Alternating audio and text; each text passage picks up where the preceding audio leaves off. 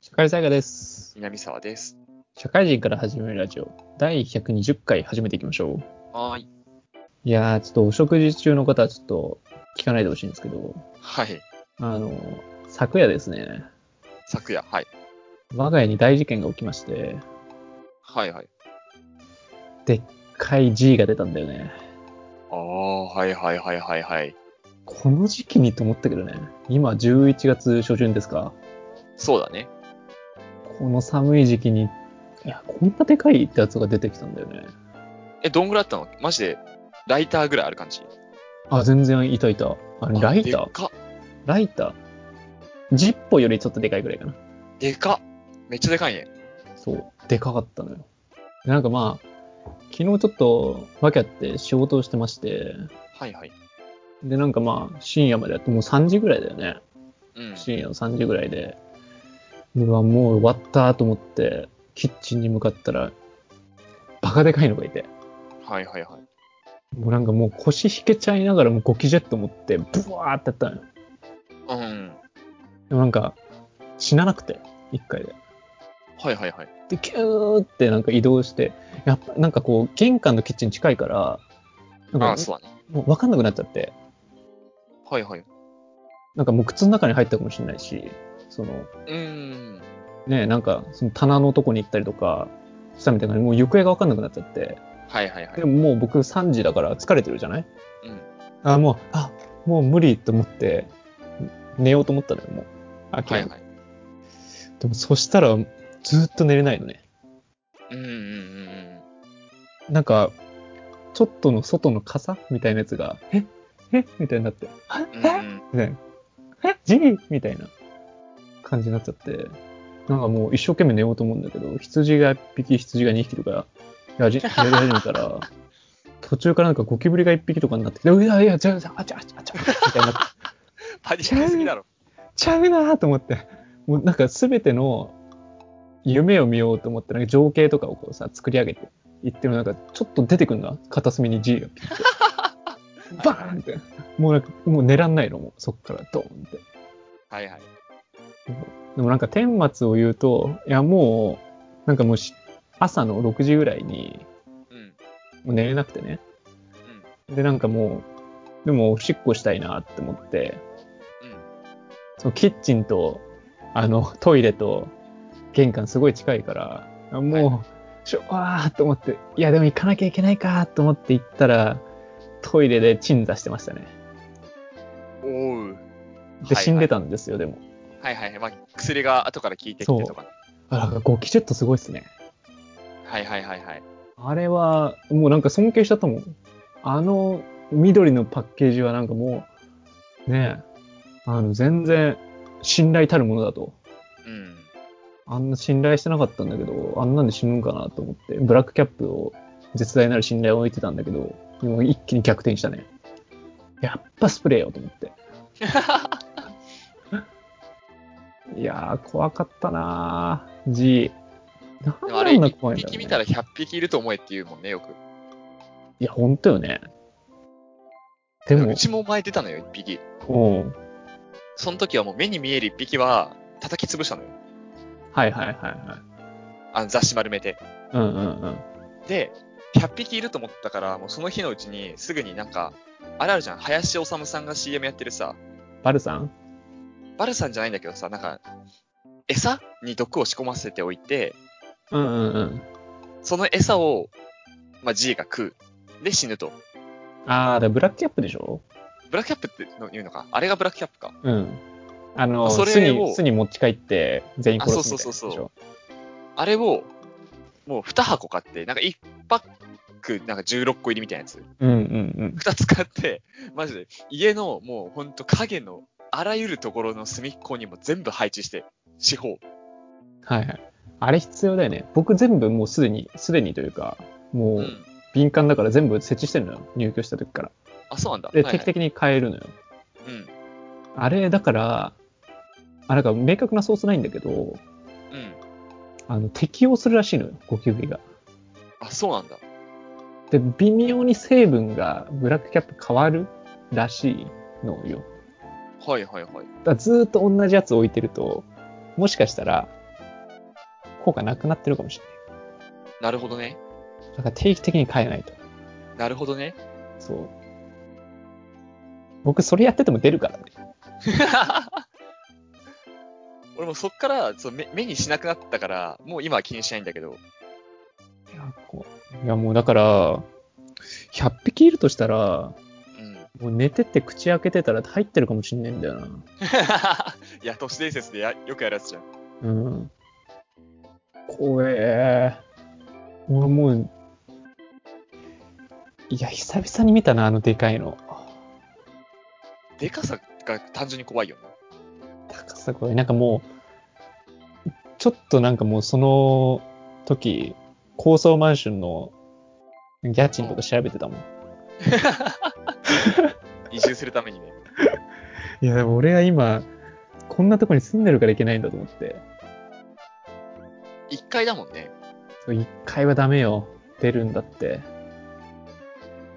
で俺の友達が、その一階に住んでた時、うん。まあ G じゃなくて、ネズミが出たらしいのよ。はいはいはい。で、買ったはいいけど、次読もうと思ってた本が、かじられてページが読めなくなっちゃったらしいのよ。はいはいはい。それがなんか多発してすげえ困ってたって言ってて、その大学時代に。いや、もう、引っ越せよ。 G よりもネズミの方が害あるってそいつはずっと言ってたの。なんか、実害があるって。不快なだけじゃなくて。そうね。嫌だな。ネズミは純粋に嫌だな。そう、なんかネズミの可能性もゼロじゃないよね、全然。一回だと。そうね。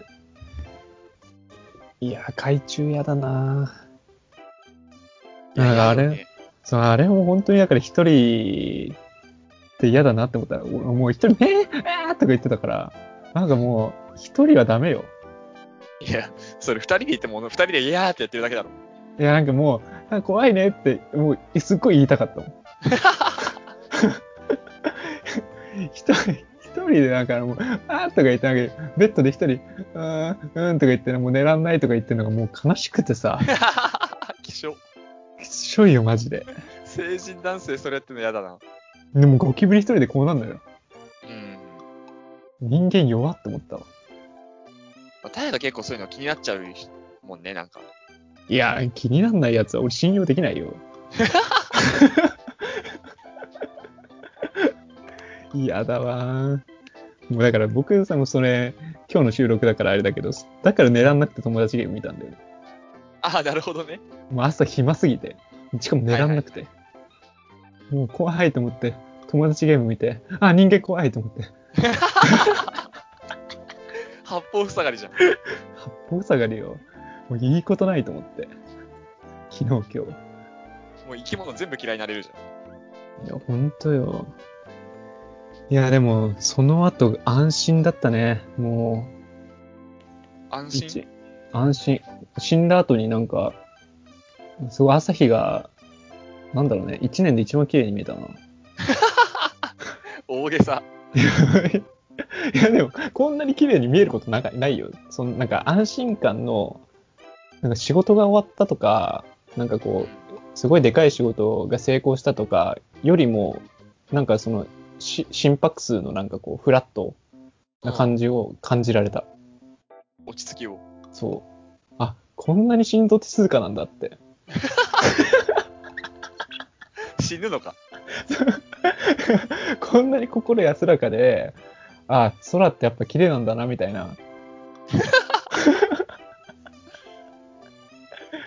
いや、人間ってやっぱ面白い わ。本当に不思議な生き物ですよ。汚いもの見た後だと、綺麗に感じるっていうね。そう。あーしかもなんか心が綺麗になんか落ち着いたら世界も綺麗に見えるしなんかその幅が大きければ大きいほどやっぱりなんか綺麗なものがより綺麗に見えるんだよルーブル美術館行ってこい。今だったらいい絵描けそうなんだよな ゴキブリかもしんないけど映画 羊思い浮かべてるのに出ちゃうから。ああやだやだやだやだ。はすいいません汚い話題でしたはい。じゃあ本編やっていきましょうか今日は南さんの心理学ですはい、はい、よろしくお願いしますお願いします。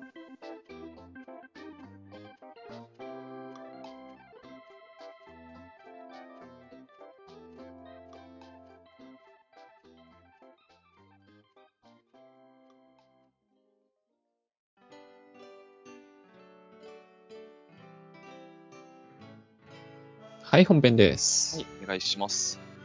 えー前回は心理学の実験についてを話したわけなんですけど、まあええ実験についてっていうかもう、こういう実験あったけど、嘘でしたよとか、こういう実験あったけど、悪質でしたよみたいなね、実例。例を挙げて話したと思うんだけど、うんうん。そこの最後の方で、まあ、心理学の実験っていうのは、最終的に人がどういう行動をしたかで、まあ、その行動に至った経緯とかを見て、心理を研究していくような実験が多いですよって話をさせていただいたんですね。うんうんまあ、だからつまり、行動を見て、えー人のの心を読み解いたりとか、その人の環境だったりとか、条件を変えることで、人の行動がどう変化するかっていうのを試していったりとかするのを記録するのが、心理学の実験でしたってお話を前回しましたと。うん。はいはい。まあ、つまるところすげえ簡単に言うと、人の心理っていうのを研究したり理解することには、人の行動を見ることが大事だよってお話なんですよね。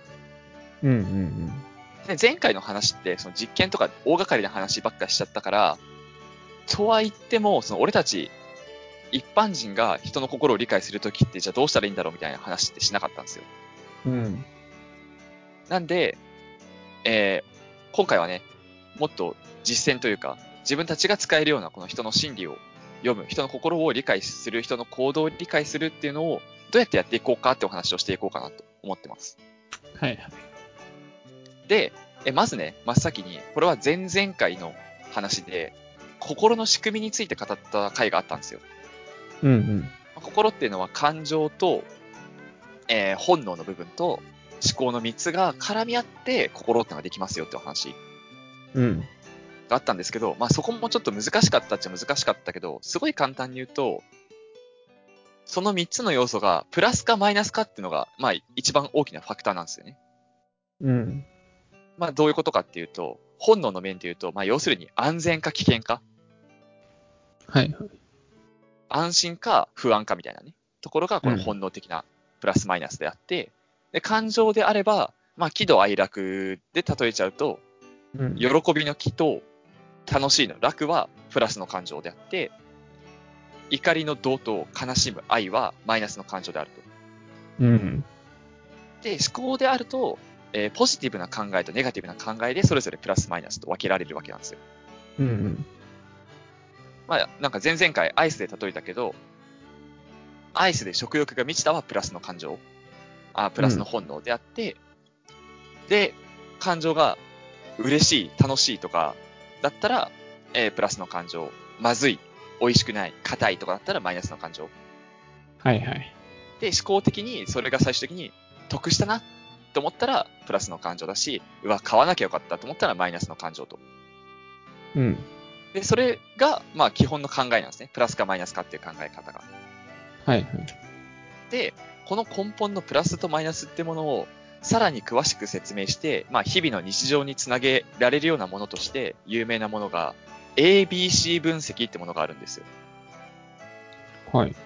で、この ABC 分析ってすっごい有名で、まあ、大河が聞いたことあるかはあれだけど、聞いたことある人多分いると思うんですよね。社会人やってたら。はい。ないですね。あ、ないですか。まあ、基本これ ABC 分析ってネットとかで調べてもらうと出てくるのってマーケティング手法なんですよ、大体。ああ、知ってないとおかしい ね。まあだけど、あの、今回話す内容っていうのは、そのマーケティング手法の ABC 分析じゃなくて、えー心理学的なね、ABC 分析なのなので、ちょっと、まあ、ズレが生じているというか、認識が違うかもしれないんで、同じ名前だけど違うものとして扱ってくれると幸いですと。うん。じゃあ何この ABC 分析って何っていうと、まあ要するに、A と B と C っていうのが、まあそれぞれジャンルを分けて一個ずつ紐解いていこうというのが ABC 分析なんですね。うん。で、えー、つまり自分または人が行った行動に対して3つに分けるとその行動を。はい。一つは条件。で、一つが行動。で、もう一つが結果の三つに分けるわけなんです。はい。で、その三つがそれぞれプラスなんだろうまかマイナスなんだろうかって考えて紐解いていくっていう手法なんですね。分析手法。うんうん。まあ、今の説明で分かりづらかった人のために、例え話をすると、子供が外出するとすぐに泣いてしまうっていう事例があったとするじゃない。はい。で、親としては、その子供を、えー外に出ても泣かないようにしたいとうん。いう事例があったとしますと。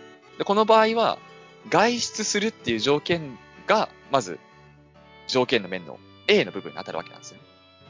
うん。で、そその外出するという条件において、子供が泣くっていう行動をすると。これが B の部分。はいはい。子供が泣くっていうのが B の行動。で、C で、まあ最後、終的にまあ子供が、に対して親がどうしたかだけど、例えば、子供は、えー親にあやされたっていう結果が出たと。うんうん。したら、それが C の部分になるわけなんですね。はい。まあ、簡単に言うと外出するという条件のもと子供が泣くという行動をして最終的に子供は親にあやされるっていう3つに、えーフローチャートを分けられる分けられるわけなんですよね。うんうん。うん、でこの親御さんはその泣くっていうその真ん中のね B の部分を変えたいと思ってると。うんうんじゃあ B を変えるには A と C を変えた方がいいよねっていうお話なんですようね。ん。はで、えー泣くっていう行動を変えたいってことは、まあ、B がマイナスであると。プラスとマイナスで言うと、まあ親の認識だけど。で、じゃあ外出するっていう条件が、じゃあマイナスなのかな、プラスなのかなっていうのを親としては考えなきゃいけないと。あ。うん。じゃあ外出することがマイナスなんだとしたら、その理由っていうのは、もしかしたら子供がその外に行って知らない人を見るのが怖いのかなとか、はたまうたん自分の親の姿が見えないのが怖いのかなとか、はいはい。マイナスの要因を探っておくわけなんだよね。A の部分でまずは。うんうんうん。で、その結果、じゃあ、必ず父親か母親のどっちかは子供の目線の先に立つようにしようというけという行動を変えるとかね。うんうん。で、じゃあ、それで変わらなかったと結局うん。したら、じゃあ A の部分はそんなにマイナスじゃなかったのかなって考えを切り替える。はい。じゃあ C がマイナスだったんだろう。C は子供が泣くたびに親はあやしてたと。うん。じゃああやすんじゃなくて今度は叱ってみるかと。うん。はい。で、叱ってみた結果、子供が治ったとししたら、えーその、あやすってことがマイナスで、叱るってことがプラスだったというわけなんですよね。うーん。結果泣いてるよね。あだから叱ったら治ったと、泣かなくなったと、あしたあ。ら治った場合に。はい。っていうのを、まあ、フィードバック繰り返して、その AB 先を繰り返していくっていう流れ。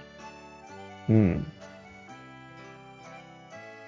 で、えーこのね、マイナスとプラスを、まあ、変更させるためには、条件とその結果を、まあ、フィードバックしていくのが大事っていうのが、この ABC 分析の、まあ、一番の要点なわけなんですよ。うん。まあ、これはあくまで例だから、その反論としてはね、その外出するっていうのが、他のもっと余裕も考えられるだろうもあるし、結果叱ったがプラスって今言ったけど、叱ることってマイナスじゃねえのとかって意見もあるかもしれないけど、まあ、その辺は割愛と。はい。あくまで例なんで。あ怪しくなってるみたいな、ね、は必要なわけでも、これ、今の例って、他人に対して他人を変えさせる行動なわけなんですうよ、んうん一応。はい。なんだけど、まあ、これって自分にも当てはめることができて、うんうん。あ、まあ、最近ね、あの、ツイッターの方で、リプライいただいてた、その自分の心の分析って難しいですって発言があったと思うんだけど、うんうんうんまあ、。それもこの ABC 分析っていうのが使えて、まあ、例えばその自分が片付けが苦手だとするじゃない。はいはい。そしたら行動の部分に、えー片付けられない。あー片付けられないっていうよりは散らかしてしまうかな。うんうんうん。っていう行動があったら、その条件をまず考えると。こういう条件だと俺は散らかしちゃうなっていうのを整理する。うんうん。例えば飯食った後は散らかしちゃうなとかね。はいはい。で、結果はどうなるかってところでは、まあ、結果のところも自分で分析するしかないんだけど、ここで例を挙げると、結果それで全然俺は辛くないから大丈夫だと思ってるみたいな。うんうん。で、結果があるんだとしたら、もう散らかしたら生きていけないようにするっていうのが、まあ、考えられるよねとかね。うんうんとか、まあ、外食メインにするっていうのが考えられたりとかね。A の部分変えるっていう意味で。はいはい。っていうようにしていくと、その、その自分が直したいと思っているところであったりとか、えー自分がウィークポイントだなって思ってるところを、まあ、改めて整理できるっていうものになってると。うんうん。で、これで、えー人の心理っていうのが、まあ、心理っていうのもあれだけど、行動原理みたいなところがだんだん見えてくるうんうん。っていう分析になっていますと。で、これはまあ実際にこの変化を加えた後すぐに、フィードバックを行うことがまあ一番大事、やっぱり。はいはい。まあその結果治ったんだとしたら、あ、ここが弱点だったなってのがまあすぐわかるわけじゃない。うんうんうんで、治んなかったら、あ、じゃあ違うとこ変えなきゃって、まあ思い立ったらすぐ行動するのが大事。うん。うんうん。で、このフィードバックの要点としては、まあ即時性、さっき言った通り、すぐにやるってことだね。はいはい。と、多様性、もういろんな方面から見るってことだね。うんと、明明示性。この明示性っていうのは、まあ、形に出すと。うん。うんうんまあ、だから、まあ、メモに書くとかね、そんなんでもいいんだけど。と、具体性。なんか明示性と似てるけど、この具体性っていうのは、具体的な理由を書くみたいな。なんとなくやる気しなかったからとかじゃダメだよって話。うん。うんうん。と、関連性。その、まあ、A と B と C が全部関連しなかったら、あ紐づかないから。はいはい。かん A と B と C を関連付けてフィードバックを行うと。いうことで効果が現れますと。で、まあ、ここまで聞いて思った人もいると思うんだけど、これ自分で全部完結するの難しくないですかうん。あ、そうね。うん。ってことで、この ABC 分析っていうのを、まあ、心理学、行動心理学的に、えー行う際は、複数人でやることが推奨されていますと。まあ、少なくとも2人でやれよと。うんうん。で2人で行うことによってどんな効果があるかっていうのは今までの社会心理学と発達心理学でもやった通りまあ他者承認が得られるとやったら褒めてくれたりするじゃないうん。お前治ったのすごいなとかねっていうのもあるし、えー相互作用でね相手がこんなに頑張って1個直したのに俺1個も直してないと思ったらやる気も出るじゃないうんうんうん。っていうのもあるしまあ自分の中で自分だけでは見えなかった部分が他人にはどう見えてるのかっていうのも当然見える客観視の部分うんうんうん。などから、まあ、2人以上でこれをループで回していくみたいなことができるといいでしょうとされてます。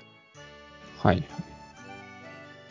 い。っていうのが、えー ABC 分析っていうものの、えー主な内容となっていて、これを用いて自分の心理だったりとか他人の心理ってものを、えー行動から分析していくっていうのが、えー最近の主流になってます。うん。で、この ABC 分析っていうのは、今まで聞いてて思ったと思うけど、心理学っていうよりは、まあ、行動学なんですよね。うんうんうん。で、これ行動分析学っていう学問が別途でありまして、その行動し分析学っていうのも、まあ一応分類としては心理学の一種うん。なんだけども、まあ、この ABC 分析見てもらったらわかる通り、結構理屈的っていうか理系的だよね。そう今までの文系的な心理学と違って。そうね。うん。っていうので、まあ、より具体性とか研究であったりとかっていう側面が強く現れすぎてて、まあ、心理学とちょっと結びつけるのも最近どうなのって言われてる学問ではあるんだけど、まあ、こういう行動分析学を用いた心理学の研究っていうのも行われていますとうんうん。いうのが、えー今回のお話でした。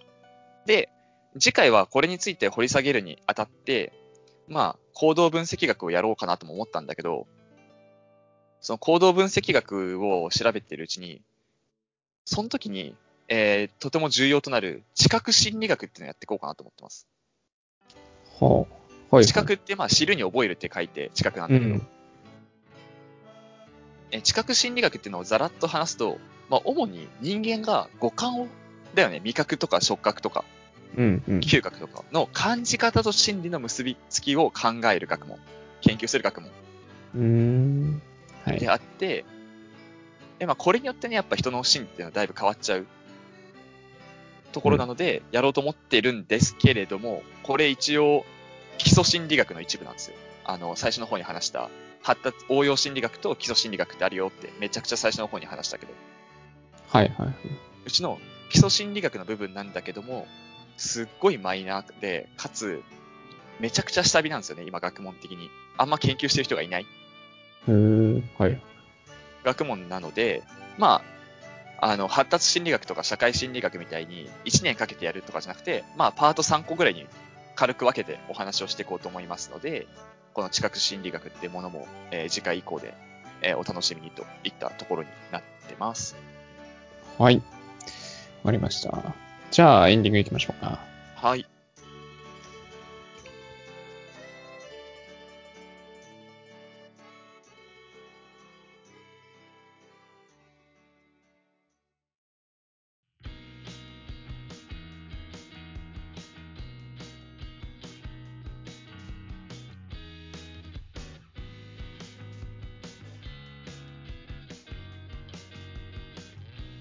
はい、エンディングです。はい、お疲れ様です。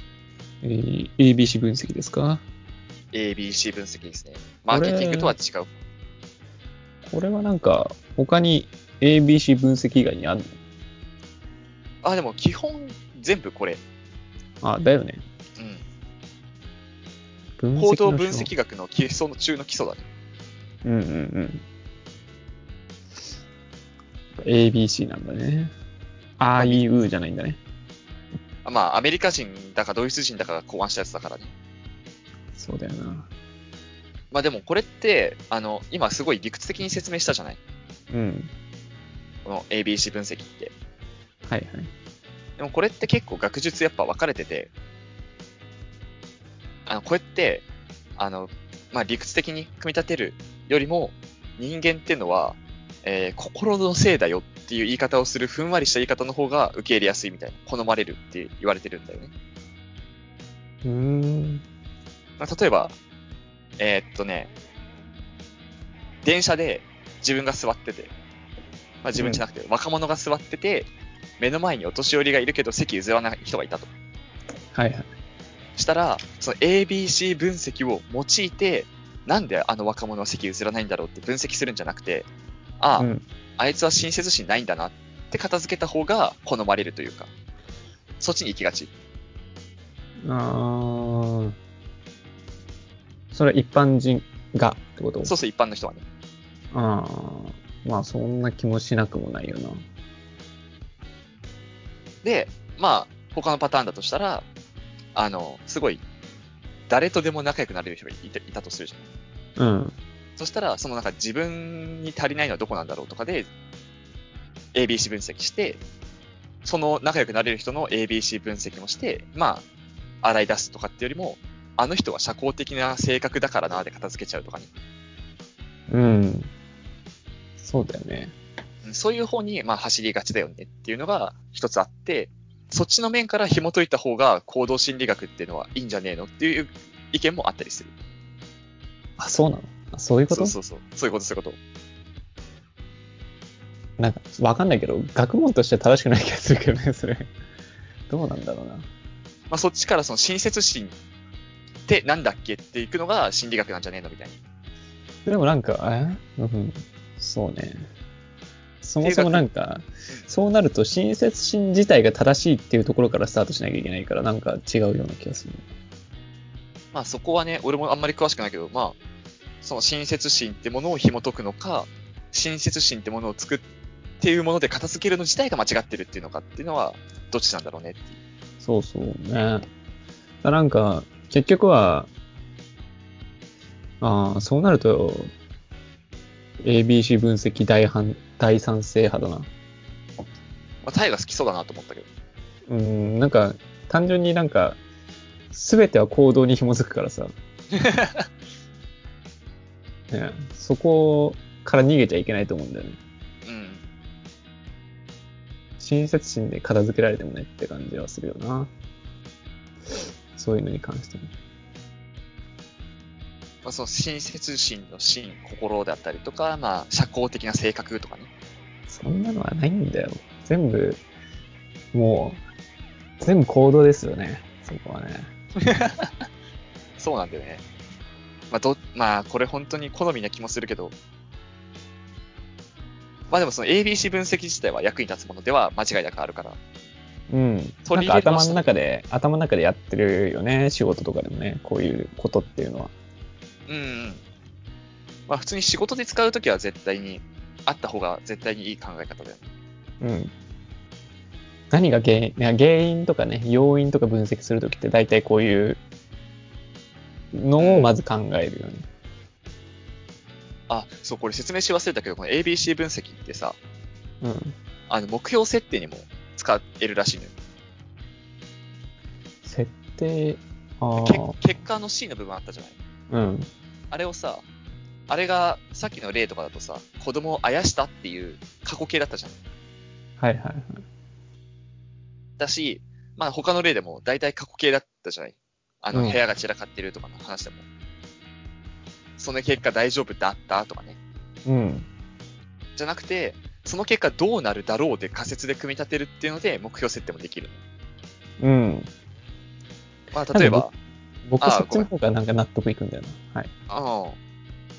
まあ例えばその、最初に C のところを設定するわけだね。行動の結果のところ。うんで、えー C で、例えばモテたいってあったとするじゃないはいはい。そしたら B の行動のところはじゃあどうしたらいいんだろうっていうのをあら洗い出すと。自分のうん。今までの行動たちを洗い出すと。そうだね。で、A で条件洗い出して、ああ、じゃあ A のここがダメだったかな、変えてみよう。B のここダメだったかな、変えてみようっていう設定もいけると。ああ、そう。なんかそれが一番納得いくわ。なんかさっき本編でなんか僕が一回引っかかってたのはそこでさ、うん。なんか泣くか泣かないかが結果じゃんって思ってて。ああ、はいはいはいはい。で、なんか行動があやすあやす、あやさないみたいなところで、外出あそる出ない。そこはあれかも。主語が違うのかも、認識の。あ主語が親だから、あくまで。ー、うーん。あの C のとこは。あ、違う、主語が子供だからか。あー。泣いたらあやされたっていう。そういうことか。そういうこ外出とて泣いか。たらあやされた子供ってあいー、なうる考ほどね。え方じゃないといけないかも。うんうんうんうん。主語が親だと確かに泣いたって結果になっちゃうけど、そうそうそうそう。あー、そういうことか。なるほどね。被験者が主体なのね。そうそうそうそうそうそう。で、子供を直したいわけだからね。だからなんかまあ、目標設定だったら自分が主体だからそうなるってことか。そうそうそうそうそう。そこかも。まあ、ちなみにそれ俺も調べてる時に一回引っかかったから今こうやって説明できたんだけど、うん。あれっめっちゃつってあれがね、ちょっとね、聞いてるときに、うん、ずっとひ、ずっと引きずってたわ。泣くって結果じゃねとか思ったけど、ああ、主語ちげえんだなって途中で認識がちゃんとできた、やっと。はいはい。そういうことね。そのなんか目標設定の話で言うとめちゃくちゃ納得いくね。そのうん。そうフィードバックするときでもすごい紐解きやすいしね。まあどそうこね、が、そうね。どこだったのかっていう。まあ結果から行くのは、まあどっちかって言ったら業務寄りの可能性もあるけどね。うん。まあその、まあ目標がね、モテたいとかいう新しいことやるんだったら C に、に目標設定した方がいいんだけど、直したいだとまあ B を洗い出した方がいいよね。はいはい。モテたいでやってみようかな。モテるモテないが結果でしょモテたモテない。モテなかった。う そうだね。そのために行動というのはナンパしに行く。みたいなね。ナンパしに行くとか、まあ、筋トレしてみるとかね。筋トレするとか筋。トレするとか。あの、身だしなみいをしっいかり、すそる。うそうだね。髪切るみたいなね。そうそうそうそうそうそうそう。 で、条件はそもそもの顔みたいな。 それは、それはまた違うけど、その条件のところは、条件は何だろうね。条件何なんだろ条件なんだろうね。モテたいでいくと条件何まあ、俺の場合とかだとどうなんだろう。時間とかなんのかなまあ、時、金、時うな。間。あー時金時間かうん。かけるそもそものお金とかうんね。そうそうそう。時間とか、まあ週1とか。そっか、なんか場面設定か。場面そうだ設定というか。東京良くないよね、みたいな話とか。そういう話だったりとかもするするってことだよね。週に1回筋トレをする結果、モテるを目指すとしたら、あ、週1じゃダメだったわって変えなきゃいけないから、ああ、そうだよね。週1は効果ねえわ、週2にしなきゃとか、はいはいはい。頻度とかそういうとこもあるね。そうそうそう、多分それが条件だと思う。ああ。割と、なんかその、お金を貯めるとかさ、うん。お金を、だから、月に10万貯金しなきゃいけない。うん。できた、できない。で、1ヶ月やってみるとかはあるけどね。そうだね。 ABC 分析のね。まあ C に貯めるっていうのがあって、じゃあ B で食費を制限してみようとかね。そうだね。食費を制限する、えー、なんだろうね。なんか、ランディングコストみたいなのを削るみたいな、そういうそうそ うそう。行動がね。スーパー、 スーパーを変えるみたいなね。スーパー食買え器だったらね。そうそうそうそう。まあでも役に立つよね、普通に。うんうんでもこうやってね、あの、モテたいとか、あモテたいはまあ別として、お金貯めるとかだとね、自分一人でも完結できちゃうけど、うん。うんうんうん。もっと内面的な、そのモテたいとかね、うんモテたいが内面的かわかんないけどさ、もうこのし心理的な内面のとこ変えたいんだったら、やっぱ二人、三人で一緒にやった方がね、はいはいはい。いいって考えると、まあそれこそね、あの、同性とか、その結婚生活の相手とかがいた方がやりやすいよねうんうん。奥さんとか旦那さんと一緒にやってくってなったら結構ね、続くもん、ね。俺絶対続かねえもん。ギスギスすると思うけどね。 お前ここダメだったぞって言わなきゃいけないから。ここはマイナスだったぞ。お前変わってないぞとかね。いや、ギスギスするよ、それ、細かく分析しだしたら。AB 分析、ABC 分析を やって、洗い出してとか、細かこいつみたいな。うるさみたいな。すごいそんなね、具体的に全部やってくってよりはね、なんかしれっとやるみたいな。うまいこと。そうだよね。やり方がね大事になってきそう。ここれはで、も、ね、まあこれやって自分の心理洗い出したからどうなのっていうと、まあ、どうなのっていうのも結構ね、その結果がいろいろ自分にいい方に変わっていくから、これは便利なんじゃないかなっていう。うん。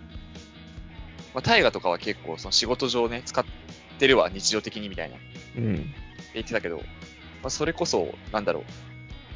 まあ、単純作業とかの人も行ったりするわけじゃない。はいはいはい。仕事だと。そういう人って、うまあ、あんま考える機会、こういうの仕事で使ったりする機会なかったりするし、うん。そういう人はね、改めて認識をここで持ってくれたらいいなとも思うしね。なるほどね。みんながみんな大河みたいな仕事をしてるわけでは絶対ないから。そうだね。確かに。こういう。俺も。結構してる方だけど、仕事で。うん。まあ、前職とか絶対してないもん、俺。そんなの。ああのあ。やれって言われたことやってるだけだもん。割と少数派かもね。そうそう。その可能性が全然あるからね。うん。最近結構そういうのあるからね。なんか、俺が当たり前と思ってること意外と当たり前じゃなかった事件いっぱいあるからさ。うん事件って大げさ だけど。こういうのはね、考えるの、すうんなんか、最近よくわかんねえっていう結果になることが多くて嫌なんだよな。結果わかんねえわって。マイナス多すぎるわ、みたいな。ぶん投げちゃうやつね。なんかその、なんだろうね、究極論、世の中の人の動きが、なんかコントロールできないから、うん。なんか条件設定とか、条件設定とか行動とかを、なんだ、僕ら側が規制できないんだよねっていう、はいはいはいはい。っていうのがあったりとかするから、そうなると、もうなんか、ABC 分析して次のなんかアクションに起こすときに、うん、その、その B のマイなんかマイナスかもしれないみたいな部分が、じゃあ次プラスにしてみようみたいなことできないかったりとかするから、はいはいはいはい。うわぁ、これもう一生わかんねえじゃんみたいな。情勢的にもう無理とかね。そうそうそうそうう。そうそう。だから結構ね、そういうのあったりとかするなーって、なんかこういう可能性あるよね、こういう可能性あるよねみたいなとこに終始しちゃうケースがどうしててもあるよなっていう。仕事だともう本当それに尽きるよね。うん。まあ、推測立てとくしかないかなーみたいな。変えられるとしたらここですかねみたいな。そう、変えれるとしたらここですかねって提案しかできないよね。そうそう。でもなんかその、その時に情勢的にす、なんかもう一個の条件がプラスになった時に、どっちだよみたいな。ちょっとこっち変えてみますかっていう軽いものじゃない時もあるからね。絶対に成功させなきゃいけない案件とかがうん、あっそうただりするねと、。そうなのよ、ね。一個ずつ変えてみましょうとか言ってる場合しなかったりするか らね。うん。またまた難しいですよ、そこら辺は。じゃあそんなもんですかね。はい、そんなもんすかね。なんかさまつのことありますかさまつなことですかあ、あのね、あの、11月の一人ラジオをこの収録段階ではまだ撮ってないんですけども。あ 何なんか、定期的に取らないって言ったらなんか月1で取ろうとしてるの。あ、なんか話したいことがやっぱ出てきちゃうのよ。ちょっとずつ。そうなのね。そうそうそう。で、それをまとめると、あ、で、今回、そう、やろうと思ってることを大河にちょっと、あらかじめちょっと言っておきたくて、はいはい。 なんではい、いいや。はい。あの、お便り紹介をしようと思ったのよ。あー、はいはいはい。で、まあ、こっちをが先出るか、その、もともと、あ、多分、もともあれだな、11月の俺の一人ラジオを先出すから、ここで言っちゃうけど、うん。あの、俺のし単純に知り合いから相談を受けたことをお便りとした体で 紹介しようと思ってて。あー、なるほどね。はいで、はそい。れを、ちょっと、その内容をね、大河にも話したいなと思ってて。はいはいはい。で、まあ、その人俺と同い年って俺1個下なんだけど、うん。まあ、俺が就職1年浪人してから一緒に就職した人うん。で、まあ、ソーシャルゲームをやっていると。はいはい。で、えー課金をして、ついしてしまう。はいはい。これをどうにか直したい。なんか、結構給料に見合わないような額を使っちゃう癖があるらしいね。お金があると。うん。給料日になったら、そのなんか、あ、まあ、こんぐらいいけるだろうと思って使って、給料日前にめっちゃヒーヒーいっちゃうみたいな。はいはいはい。っていうのが、毎月毎月なんか繰り返しやっちゃうから、これをどうにかして直したいっていう話を悩みとしていただいてて。うんはいはいはい。で、これ一人ラジオでなんでやろうと思ったかっていうと、多う分んタイガってそういう経験が多分ないから、あー、ないね。まあ、確かこのに。話ってあんま盛り上がんないのかなとか思ってたんだけど、あ、南さん逆に、あ、でも、そっか、結構ギャンブルとか突っ込んじゃうもんね、南さん。そう、俺は結構ある方だから、まあ、親身にっていうか、あ、わかるわかるって感じで話をしようかなと思ってたんだけなんど、タかイこガはれ、ないよね、あんまり。ないね、ない、ない。なくて、で、これってなんか、多分だけど、僕がパッて浮かんだ対なんか対策って普通に、なんだろう、誰かにソーシャルゲームをアンインスアンインストールしてもらえればいいじゃんって思ったんだけど、はいはいはい。なんか南沢のなんかを想像してあ正直そこが根本の解決にならないんだなってちょっと思ってはいはいはい。結果的にそのえっ、とそれをアンインストールしたところで他のところで同じことをやるっていう うーん。別に、S、あのソーシャルゲームじゃなく例えばギャンブルとかその何そう浪何か浪費癖ってものが治ってそなうい。そうそうそうそう浪費癖をなくしたいっていうことなんだよねっていうのがそうだね。最初にあるよね。でそれを直したいのであれば、うん。なんだろうね。浪費癖をなくしたい。使っちゃいけないもんお金を使っちゃうってことだよね。まあそうだね。平たく 言うと。うーん。なんか、別口座に移せばいいんじゃないあと、イデコとかやればいいんじゃないいてこってなんだっけ俺知らないわ。なんか、あの、投資なんだけど、はいはい。えっ、と、い60歳ぐらいまで引き落とせないような積み立てになるのかなはいはいはいはいはい。だったりとか、その引き落とせないお金にするとかね。はいはいはい。ってなれば、もう口座以上のお金を使わないっていうことにすればいいのかな、みたいな。はいはいはいはい。他のものを全部移しちゃうっていうね。うん。まあ、口座にしとく、別口座にしちゃうと使っちゃうからさ、また。うん。それとか、クレジットカードと連動してない口座に移すとかね。ああ、まあそうね。うんそういうの中でクレジットカードっていうものがありますからね。そう。それが多分ね、浪費癖を促進させるものなんだよね。うん。で、必ず大体の人って、連携してある口座は一つのはずなんだよ。うん、まあそうだね。大体は普通の人だったら、だから別口座にクレジットカードが連携してない口座を作ってそこに定期あの振り返しとくとか。うん。僕結構それやってんだけどね。ああ、そうなんだ。そう、映しておいて、その、で、メインで使ってるクレジットカードの口座っていうのは、ある一定の金額を超えないようにしてるの。はいはい、で、はい減。らないようにして、で、他は全部移して、投資用にするとか、はいはいはい。とかにすれば、あ、生活費って結構減っ、なんか、やっぱ行っちゃったんだな、今月とかっていうのすごい分かりやすくなるというか、ああ、はいはいはい。っていう風にしてると、なんとなくお金の見え方がクリアになる。自分の中で。タイが特に浪費癖なさそうに見えるけど、そういうことは一応やってんのね。やってるやってる。へえ。まあ、浪費癖はない。いや、なんか、使っち、なんかそんなに頻迫してないから、うん。あの、なんかお金減ることってあんまないんだけど、その、うん。なんだろう、毎月プラスになるお金が減る時ってあるじゃん、みたいなう。ん。全然預金はあるけどさ、それがなんか気に食わない時とか、ちょっとなんか、あの、飛ばすお金を増やすとか、強う制的にん。とかにして強制的に、いや、この口座はこれぐらいの金額をキープしなきゃいけないっていう自分にハンターハンターの制約みたいなやつを課させるのよああ、はいはいはいはいはいはいはい。なんかこの金額減らしたくないよね、みたいな。 あるある。 そう。切 り、切りのいい金額からそうそうそうそうずらしたくないとかもあるしね。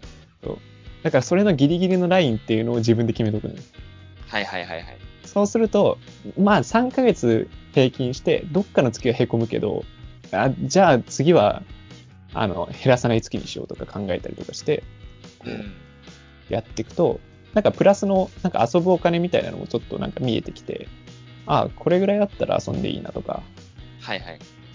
なんか使っちゃってもいいなとか、思えるようなお金も見えてくるんだよね。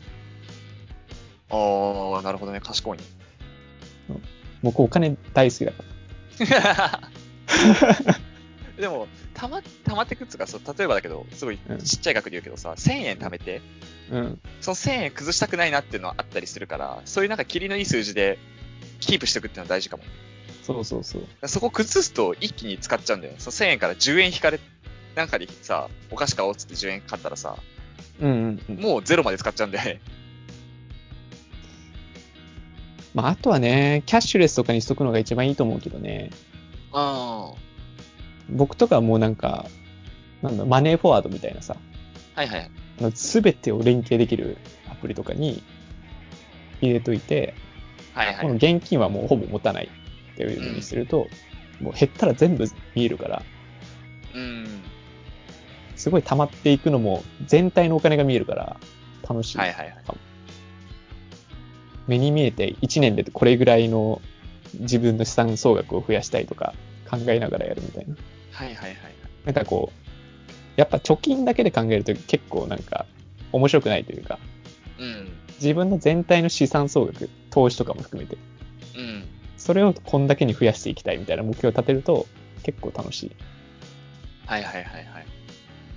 結構僕の趣味今それかも。お金について考えること。あそうそうそうそう。なんかややっぱり自分の資産総額を、うんなんだろう、点じゃなくて貯金っていう現金じゃなくて総額として捉えるみたいな。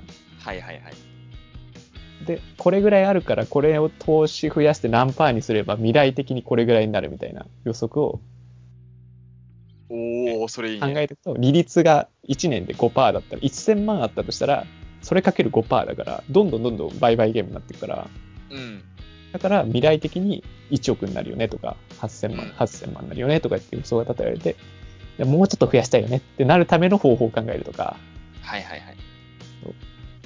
だなんか、まあ別にどうでもいいんだけど、なんか50年後とか考える必要ないと思うけど、30歳までにこんだけの資産を増やし、なんか持っときたいとか、はいはいはい。そう考えるのはね、なんか普通になんだろう、別に必要必要じゃない関係なく楽しい。ああ、確かに。そう考える時間増やすってのはめちゃくちゃ大事かも。ああ、こういう方法あんだとか、リスク高いなとか、うん。こういう方法リスク高いなとか。でもなんか、今、こんだけ節約して、こんだけの養生を毎月やれば、それにチャレンジできるなとか、うん。っていう風に考えると面白いかもね。ああ、それ楽しいかもね。なんかそのなんか別の楽しみ見出すっていうのがすごいいいいいわ。使うんじゃない増やすために考えようみたいな。そうね、そう ね。あ、自己啓発できそう。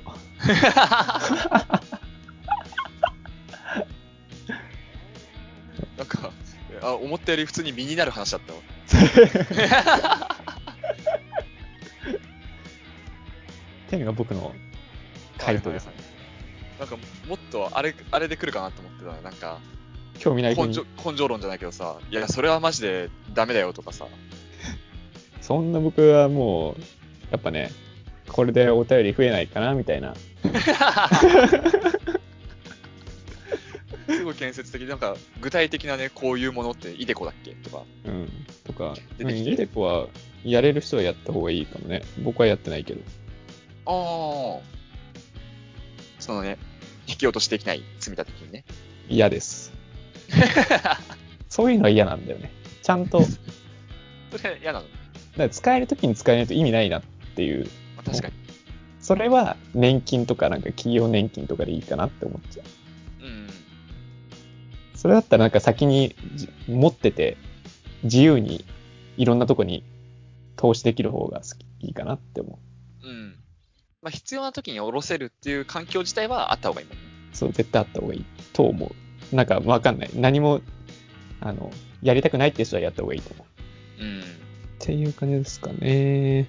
ああと、あれだね、ハッシュタグで、はいあやほさんから2人とも年下だったのかってもらってたけど、我々は、あれですかね、荒さっぽくなかったのかな。 でもそんな気もはしてましたけどみたいなこと書いてあったじゃんああ、そっか、うすうす的に。そうそうそう。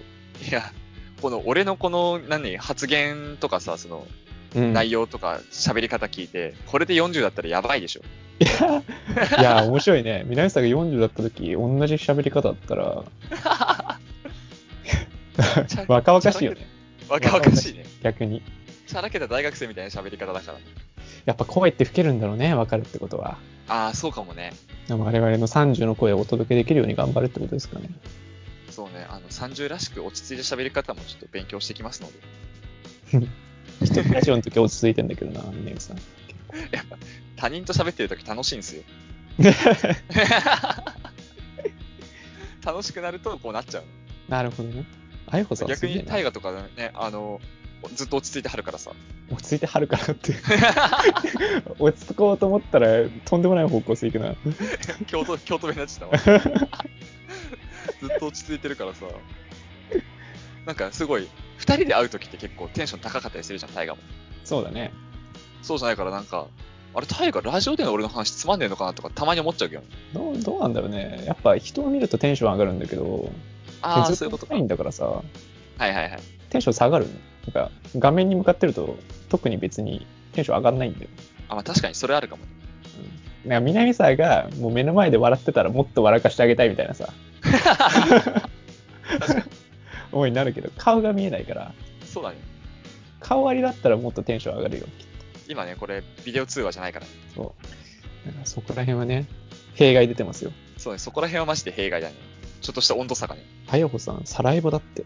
えサラエボに住んでんだって、すごいね。サラエボどこサラエボってどこ南米の、南米の方アフリカ の方どっちだもう、わからねえ。サラエボ。もう、エボ、すご、さ、えーもう、ちょっと閉じよう。一瞬、一瞬オーストラリアとかも書いてあったから、ちょっともう、すげえ。すごいね。サラエボなんだ。サラエボ事件のサラエボしか知らないよ。そうだね。もう、なんか、僕からは何も引き出しがないです。サラエボエボラ久し、ぶりにエボラなんとか、病気か、エボラは。エボラそこら出辺血熱じゃないそもうえエボ、エボからしかいかん。 皿とエボしかいかん。皿からはいくらでもいけるからな。そう。皿いい、いい皿見つけたんよ、みたいな話に広げることしかできない。 あいつの膝の皿割ってやったわ。確もういいわ、何も広がらん。よし。かに。じゃあちょっとまたね、お便り募集していきましょうね。はい。はい。社会人から始めるラジオはお便り募集しております。えー番組の感想や相談など何でも募集しております。えーメールアドレスは、シャカラジ199にあったマークジメラと思うので、シャカラジは AO199 についてです。SYAKARADI199 アットマークジメラと思うので、Twitter の DM でもお待ちしております。それではまた来週お会いいたい。タイガと。南沢でした。